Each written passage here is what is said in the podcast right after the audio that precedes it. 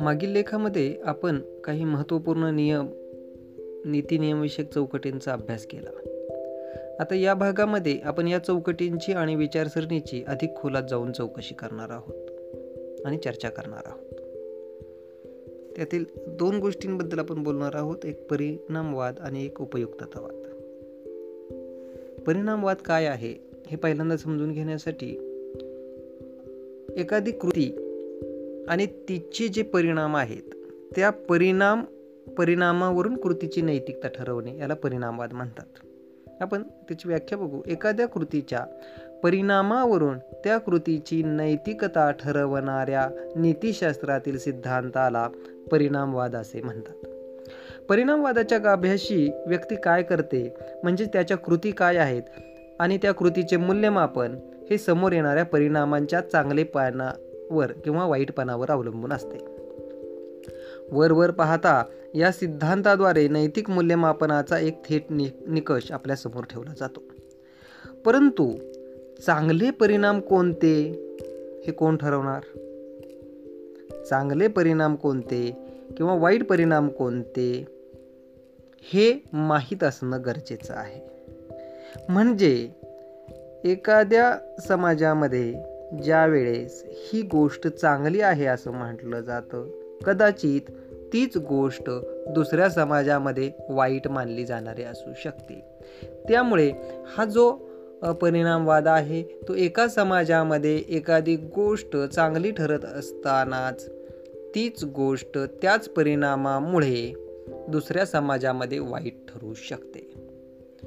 याला उदाहरण द्यायचं म्हटलं तर हिंदू धर्मामध्ये गाईला देवतेचं स्वरूप दिलेलं आहे. परंतु मुस्लिम धर्मामध्ये किंवा किंवा ख्रिश्चन धर्मामध्ये गाईचं मांस खाण्यासाठी कोणतीही आडकाठी किंवा मनाई करण्यात आलेली नाही. म्हणजे या ठिकाणी गाईला वाचवणं वाचवणारी कृती ही चांगली मानली जाईल. तर दुसरीकडं ती मानली जाईलच असे नाही. तिथं तिचा जीव वगैरे फारसं महत्त्व असण्याची गरज नाही.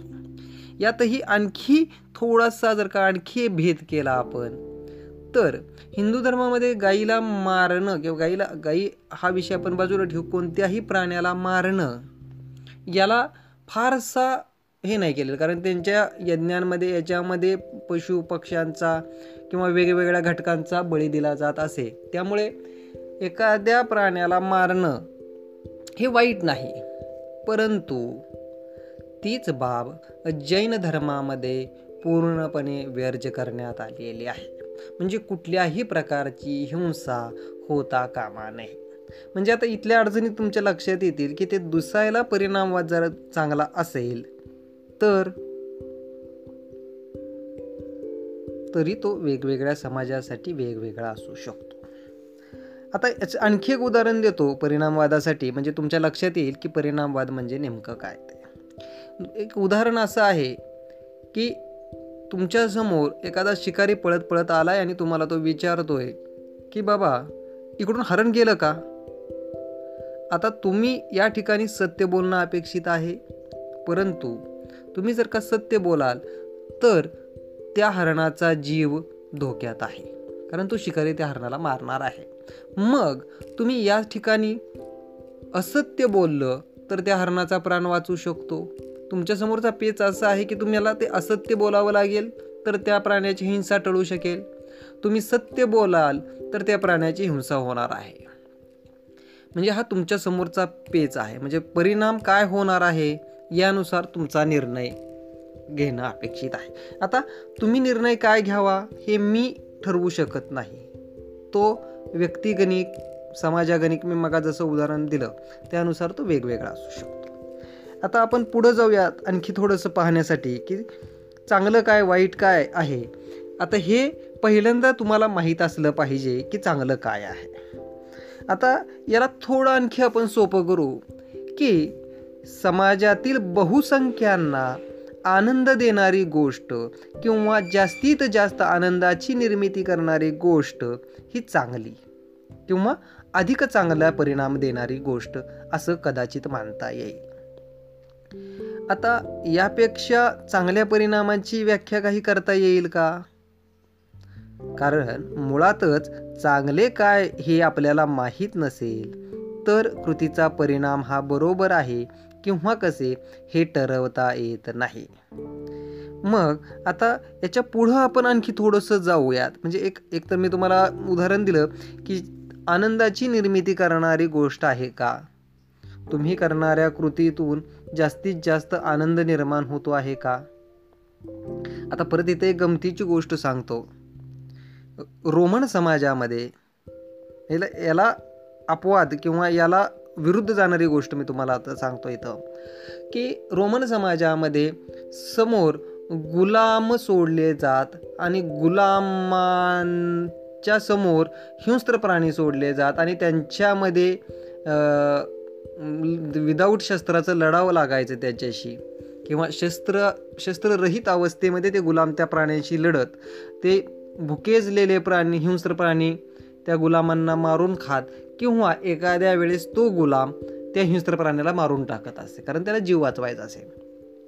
म्हणजे ही पूर्णपणे हिंसेची वाईट आणि वाईट असणारी गोष्ट तिथे बसलेल्या तो खेळ पाहणाऱ्या बहुसंख्य लोकांना आनंद देणारी असली तरीही माणुसकीच्या दृष्टीने ती नीच किंवा हीन गोष्ट होती. म्हणजेच पूर्ण समाजाला आनंद देणारी गोष्ट सुद्धा हीन किंवा नीच किंवा वाईट असू शकते हे आपण लक्षात घेतलं पाहिजे. म्हणजे त्या समाजामध्ये आपण असं म्हटलं तर चालणार आहे का? की त्या प्राण्यांना भुकेजलेलं ठेवून हिंस्त्र बनवायचं.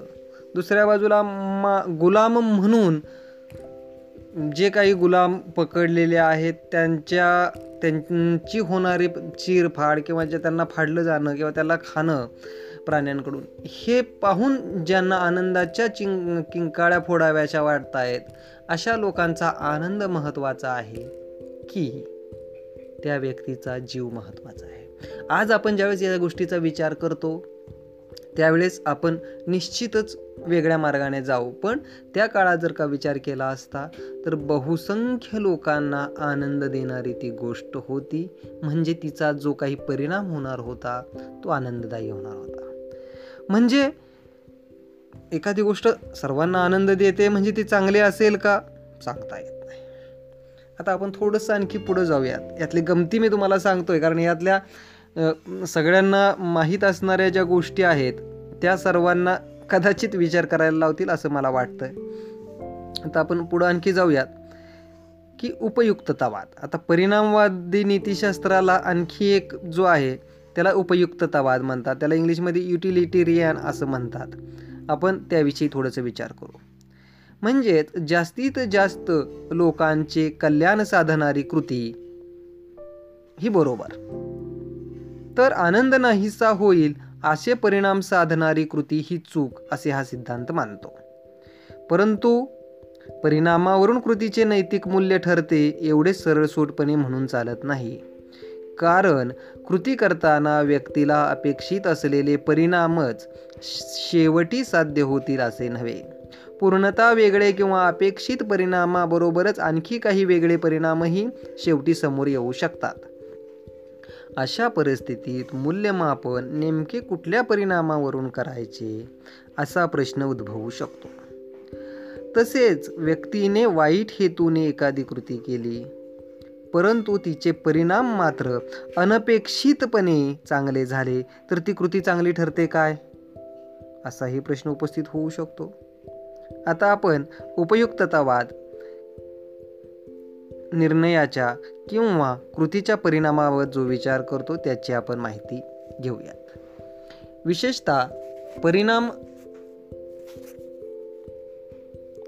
परिणामवादाची मांडणी करताना मानवासाठी सर्वात महत्त्वाचे ध्येय हे सुख आहे आणि हे सुख वैश्विक किंवा सर्वांना आनंद देणारे असावे असे उपयुक्ततावाद म्हणतो. म्हणजेच the greatest happiness of the greatest number हे उपयुक्ततावादाचे ब्रीदवाक्य आहे. अशा प्रकारे कृतीच्या परिणामावरून उपयुक्ततावाद मानवी कृतीचे मूल्यमापन करत असतो. कृतीची उपयुक्तता म्हणजे सुख निर्माण करण्याची किंवा दुःख कमी करण्याची ताकद यावर कृतीचे नैतिक मूल्यमापन केले जाते. ज्या कृतीमुळे योग्य परिणाम साधले जातात ती कृती योग्य समजली जाते. म्हणून उपयुक्ततावाद ही एक परिणामवादी मांडणी आहे. आपण पुढील टप्प्यामध्ये जेरेमी बेथमचा संख्यात्मक उपयुक्ततावाद पाहू. धन्यवाद. इथेच थांबतो.